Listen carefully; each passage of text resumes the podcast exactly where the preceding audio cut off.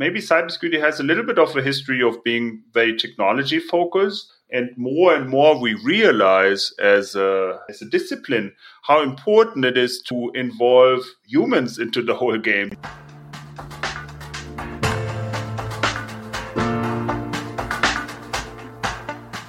Welcome, guys, to a brand new episode of our podcast, Human and AI, Mind, Machines, and the Great in Descent. Thanks for tuning in. That means the world to us. We are Vera and Uli, the moderators of today's session. And our today's genius mind is Kai Hermsen from Siemens Corporate Technology in Munich. He is the global coordinator of the Charter of Trust, driving the Siemens Cybersecurity Strategy, and pushes the term trust as a new gold. Enough of an introduction. Let's dive right into it. I'm more than happy to have Kai with you. Kai, thanks for being part of this podcast series. Yeah, can you describe maybe in 1 to 2 minute sentence a bit, who is Kai and what are you actually doing here? For Siemens, I'm coordinating the Charter of Trust, which is our global approach on collaboration towards more cybersecurity. And at Siemens, I work in the global cybersecurity department, being responsible for cybersecurity of the Siemens Group.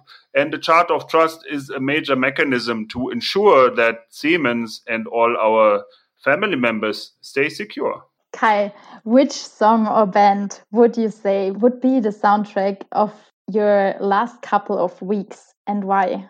Well, that's an interesting one. Probably it's two different ones. One is probably the soundtrack to Paw Patrol because my kids are always around and they just love that. And it's pretty sticky. Whoever has kids and has seen the show, you will never forget. The other band that I like very much right now is Parcels, which is an Australian band living in Berlin. And it's kind of an uplifting music. So I don't want to listen to sad stuff, right? Because we're in isolation anyway. We need something uplifting. Oh, yeah. Interesting. So, yeah, staying positive on this positive side, yeah. Before you were, driving the strategy and coming into the field, was cybersecurity always somehow your field?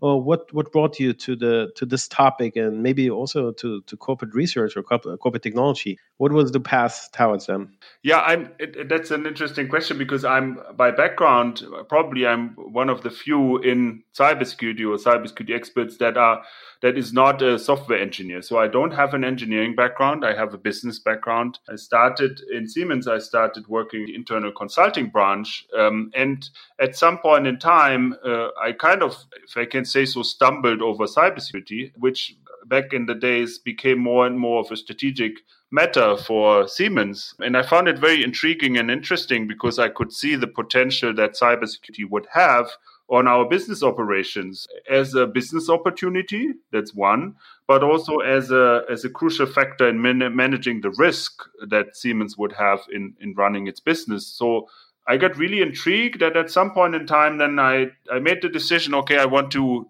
do more about this and I really want to drive this topic for Siemens.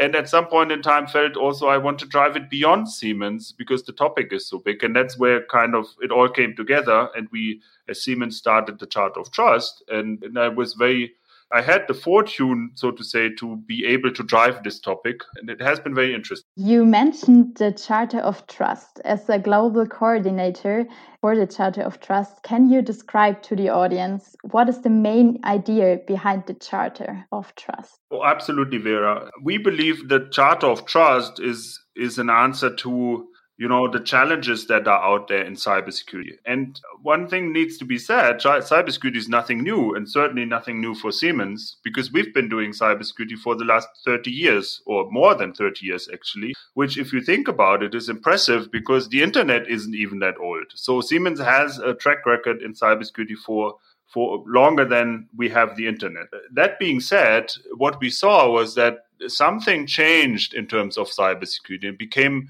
out of certainly an important topic, it became a matter of strategic importance to the business. And that was because we see a higher professionalization of cyber attacks. We see how technology is kind of transcending everything we do in business, but even more so maybe even on a societal level. We also see that governments and states are kind of picking up on the topic and they want to regulate because they feel it's a matter of social stability.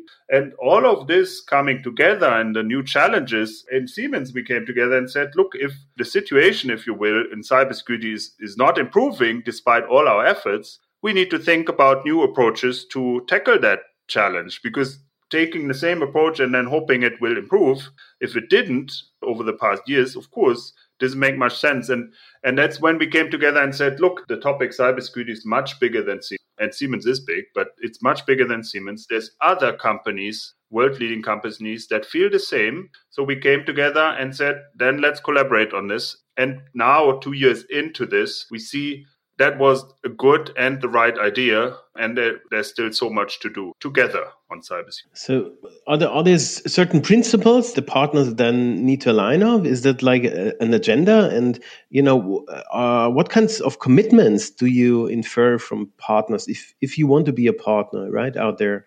To be of the entire community and ecosystem of the Charter. Yeah, we have principles, and they're very important because you see these principles are forming the Charter of Trust. So when we got together and there was a smaller group of companies kind of thinking, oh, we need to do something on cybersecurity and we might want to do this together. We came together and from our really different requirements, we distilled the ones that we found were really business critical. And we came together and wrote these 10 principles that are kind of a 360-degree view on what we believe needs to be done on the matter of cybersecurity to improve, I can say so, nothing less than the state of the world if it comes to cybersecurity. It's focused on cybersecurity, I need to be very clear. And then we called it the Charter of Trust because we came to the notion that, you know, trust has always been important and it will be important in the future. But in future, the one thing that will change is that cybersecurity is a major pillar guaranteeing or ensuring that level of trust if you do business. So the level of cybersecurity in trust is just growing exponentially. So we formulated these 10 principles. They're starting from clear ownership on cybersecurity, via we need to educate more because it's people that run the technology and that take major decisions, so they need to know about cybersecurity. And it ends on, hey, we also know that it's not just the big companies that run cybersecurity, it's also the governments and the authorities. So it's a multi-stakeholder approach, if you will.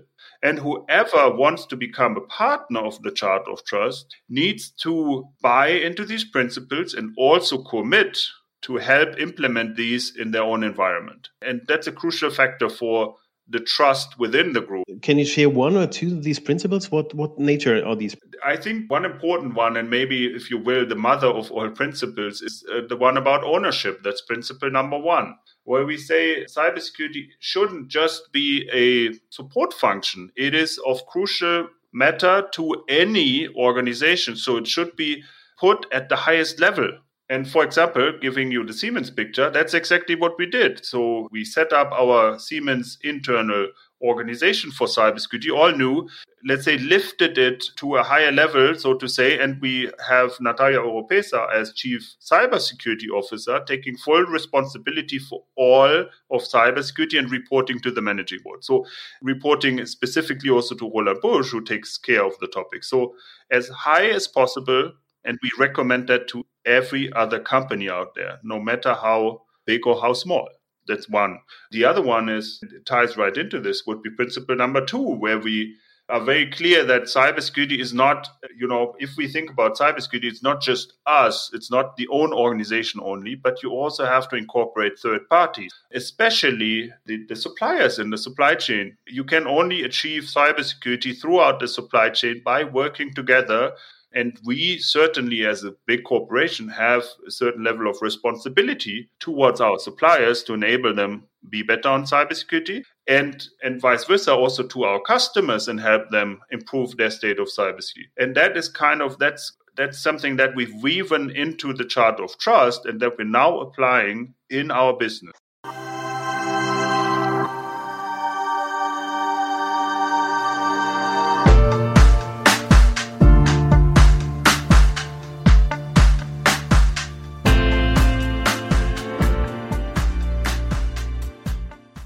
Can you share some more use cases and business model? How do we shape cybersecurity as an opportunity? Well, there's many ways on how we enable cybersecurity, certainly more and more, of course, also into a business opportunity, because customers feel how important trust is, and they also get to realize how important cybersecurity is. So if you think, for example, on specific lines of business, in mobility, for example, the topic of cybersecurity is becoming more important. And we increasingly see that cybersecurity is asked by customers. And Siemens has good answers to cybersecurity. So we win customer trust, and we actually win also customer orders based on cybersecurity. So that's one way to look at this. But literally, it happens in all lines of business. So be it in factory automation or in business automation, everybody's looking more and more into cybersecurity, especially in critical environments. And speaking of critical environments, now that we are in COVID-19 crisis, it is obvious how critical the digital infrastructure overall is, because here we are either sitting at home, working from home, or at the minimum relying on physical infrastructure being run more and more digitally, right? The power grid, the water, and everything that's steered in a digital fashion. And if that doesn't have cybersecurity resilience built in, it will not be resilient in the end. And Siemens has a lot of products that are kind of tying right into this and that have a high level of cybersecurity built in. And we take big efforts to ensure that as we go along. So that's how it ends up, let's say, in the business, and how it can also be, yeah, I would say so, a differentiator. Amazing. Interesting. So if you look then on the customer and on the opportunities, right, whereas friction is opportunity, and to push cybersecurity out of, let's say, the dark or the, malus basically corner, right, into actually it's an opportunity, maybe also a business opportunity. Then you will see that a lot of partners and customers are still in their cloud-first strategy, let's say, right? So being connectivity on the hook, digitalization, their processes. If you look on the cloud environments, what are the top security findings and remedies you find? What are somehow the usual suspects and the interesting one in cloud and hyperscaler environments? Well, cloud is certainly a very interesting topic if it comes to cybersecurity. And I would say it also probably has a little bit, a changed story behind, right? Because when cloud started and the whole cloud business model, it wasn't necessarily regarded as the most secure thing you could do. Now that has changed somewhat, I would say, because now we also see that it can be very beneficial to security. For example, in being able to scale and have a certain dynamic if it comes to loads, for example. In one thing that we see in cybersecurity could, for example, a targeted service request, right? We call it denial of service attacks. And that is something where, cloud sometimes has a good answer to this. Now, on the flip side, what is also clear is that if a company or an organization that purchases cloud services doesn't take care of that, then they will also not be secure. So, what we see with cloud is you need to be on top of things as an organization, purchasing cloud storage, for example, to keep it secure. The responsibility and the ownership on cybersecurity, no matter if it's cloud or on-premise, rests with the organization. And if you don't have that sorted out, then ensuring cybersecurity, at the very least, I would say difficult. As we are in a transformation from cloud to edge in IoT, what challenges will the transformation towards 20% of cloud to 80% of value and data on edge level bring with? I think the challenge is exactly what you said. So there's a distribution between different forms of computing / analyzing and storing data. So it will be in different locations. And that, of course, needs to be taken into account. Now, we believe the way to do this is by starting with a solid risk management and risk perspective on your data and classifying the data in accordance to its risk level, and then tying the measures to it. So what we see is that in cybersecurity overall, it probably needs a broader set of different measures that you need to apply at the same time, right? So just as the data landscape becomes a little bit more complex, so could become cybersecurity a little bit more complex. So you need to be on top of things, you need to manage that, and you need to proactively manage that. If you have a solid cybersecurity organization and a good risk approach to it, I don't see a reason why that shouldn't be possible. But you need to be on top of things. I think probably that's what really changes. And one more sentence, if I may, there on that. I think it's also changing constantly, right? So a very good cybersecurity approach is able kind of react to these changes in a proactive fashion.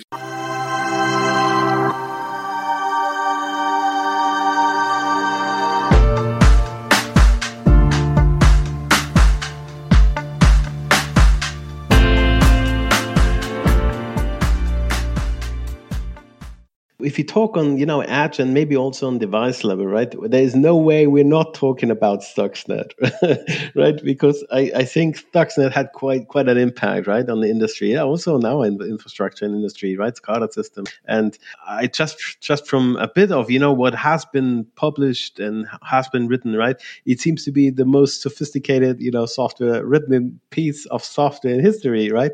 Because, you first just lie down on a USB drive, then, somebody put it in a plug on the factory, then, it sneaks behind, copies itself 3 different ways, actually, right? How to be copied as an admin, so it's not being hidden, right? All these, methods were a secret box, actually, in Windows, right? And not known by that. Then it starts trying to, call these websites, my premium football account and stuff like that, in order to check availability and obviously get some updates, and then, sneaking way into actually industrial process, right?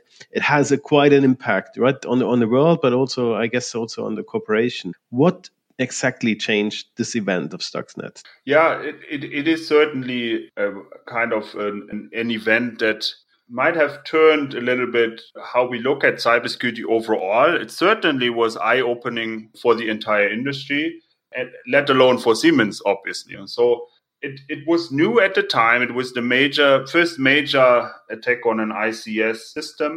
And, from everything we know today, and an interesting part is there's still new publications on that attack, like coming out every now and then. So, it's lasting until today that people are kind of thinking about it, obviously. It has 2 dimensions. What we took from this at Siemens, and one disclaimer, of course, I wasn't in my function back then yet, and I wasn't also maybe too much into cybersecurity back then. But what I think the guys that were in charge back then handled it pretty well from the side of Siemens, because they learned their lesson, so to say, or we learned a lot of lessons actually through this. So that those were the times when we, for example, started proactively thinking about how to secure our product solution and services. And there was this initiative forming within Siemens that really looked into this. And now we are at a point where we can say and proudly say that cybersecurity is built into our development systems throughout the entire company. We have a dedicated product cert that is kind of state of the art and still leading the market, and is regarded as probably one of the best approaches that any other company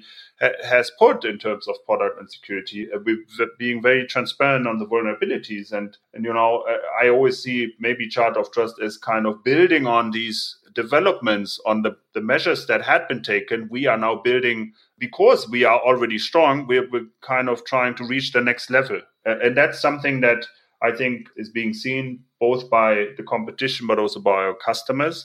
And certainly overall, it has lifted the topic of cybersecurity to another level, because then, the wider public and certainly the industry realized, oh, there's something like operational technology, and that is also a matter, of cyber attacks, and we need to protect against this. So it has changed a lot, I think. It has generated awareness, but it has also generated a lot of actions, increased the resilience and the protection. But that being said, of course, there's still a long way to go. So we see the impacts until today.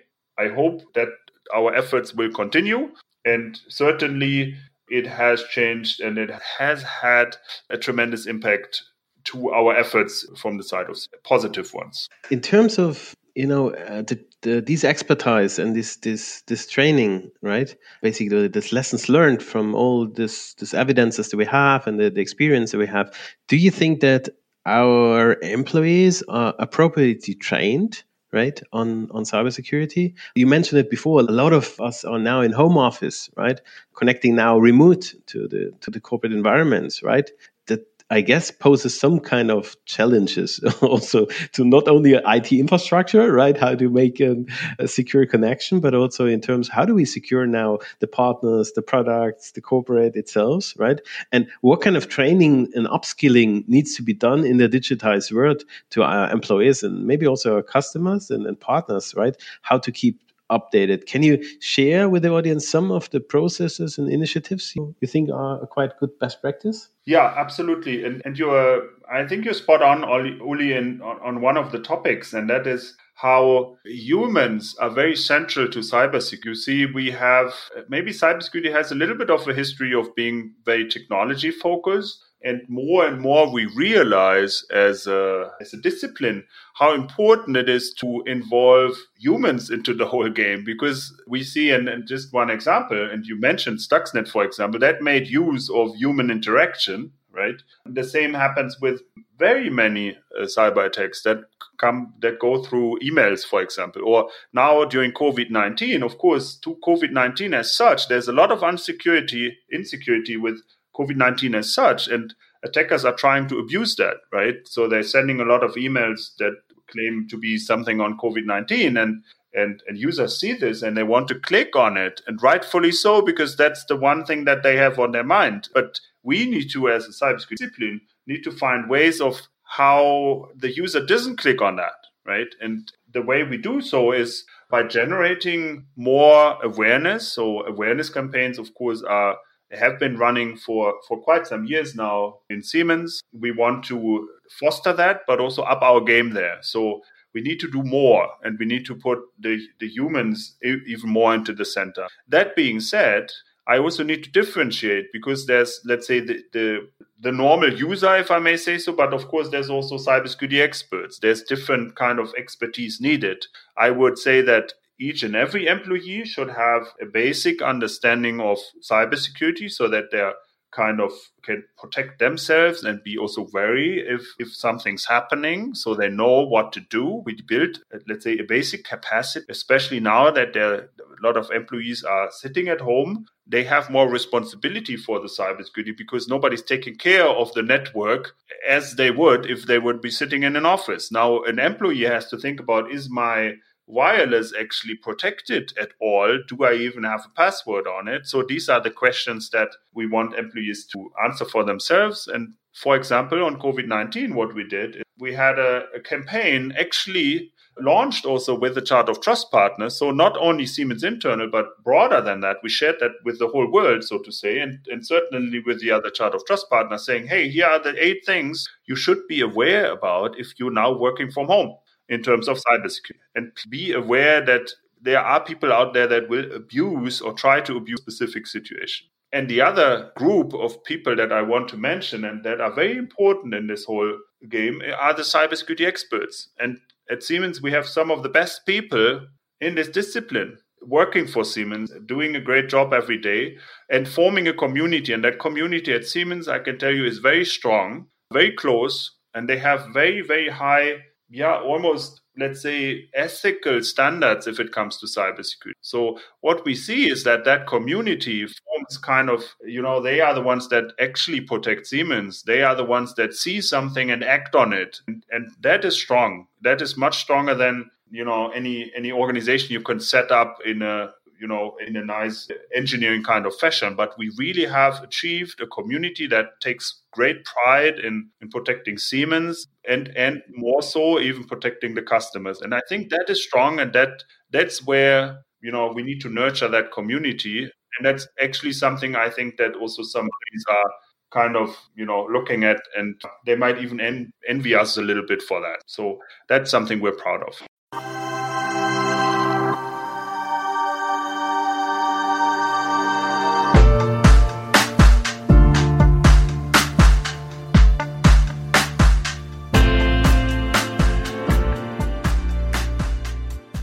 AI and machine learning are playing an increasing role in cybersecurity.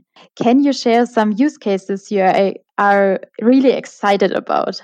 Absolutely. So They are, and I can only reconfirm you there, of course, they're very important. In cybersecurity, we do have some nice use cases or some nice areas of where they are already helping us. One, for example, is specifically for our cyber defense centers that are kind of monitoring what's going on in our networks, both IT networks as well as operational technology networks, so factories. The sheer amount of data and logs they would have to look at is overwhelming. And it's only increasing, sometimes even increasing on an exponential scale. So what we do is we have automated, based on machine learning, some of these flows, so they're kind of pre-selected and pre-sorted, so that the analyst, the human analyst, doesn't have to look at all the cases, but they get them kind of pre-selected, and they're also integrated from different kind of sources. You see, the data isn't coming from just one source. That's not happening, but it's coming from all kinds of different sensors and sources,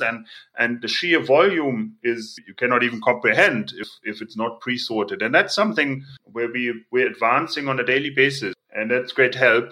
And we have the goal to, foster that even more. And we also see that these kind of things are also interesting to customers, especially in an operational technology environment where they run their factories, want to monitor what's going on in their factory from a cybersecurity. That's something where we're also in advanced discussions with some customers of how this done. So these are the use cases that are super intriguing. Yeah, if it comes to AI and machine. We worked also with the Cyber Defense Center and AI Lab together with Jan Pospisil actually on on penetration detection using deep learning methods on the hijacking our infrastructure and detecting these kinds of patching and hijacked servers and these kinds of aspects. So obviously we're using AI for cybersecurity and deep learning and neural networks and machine learning for neural networks. So but so are I guess the bad players as well, right?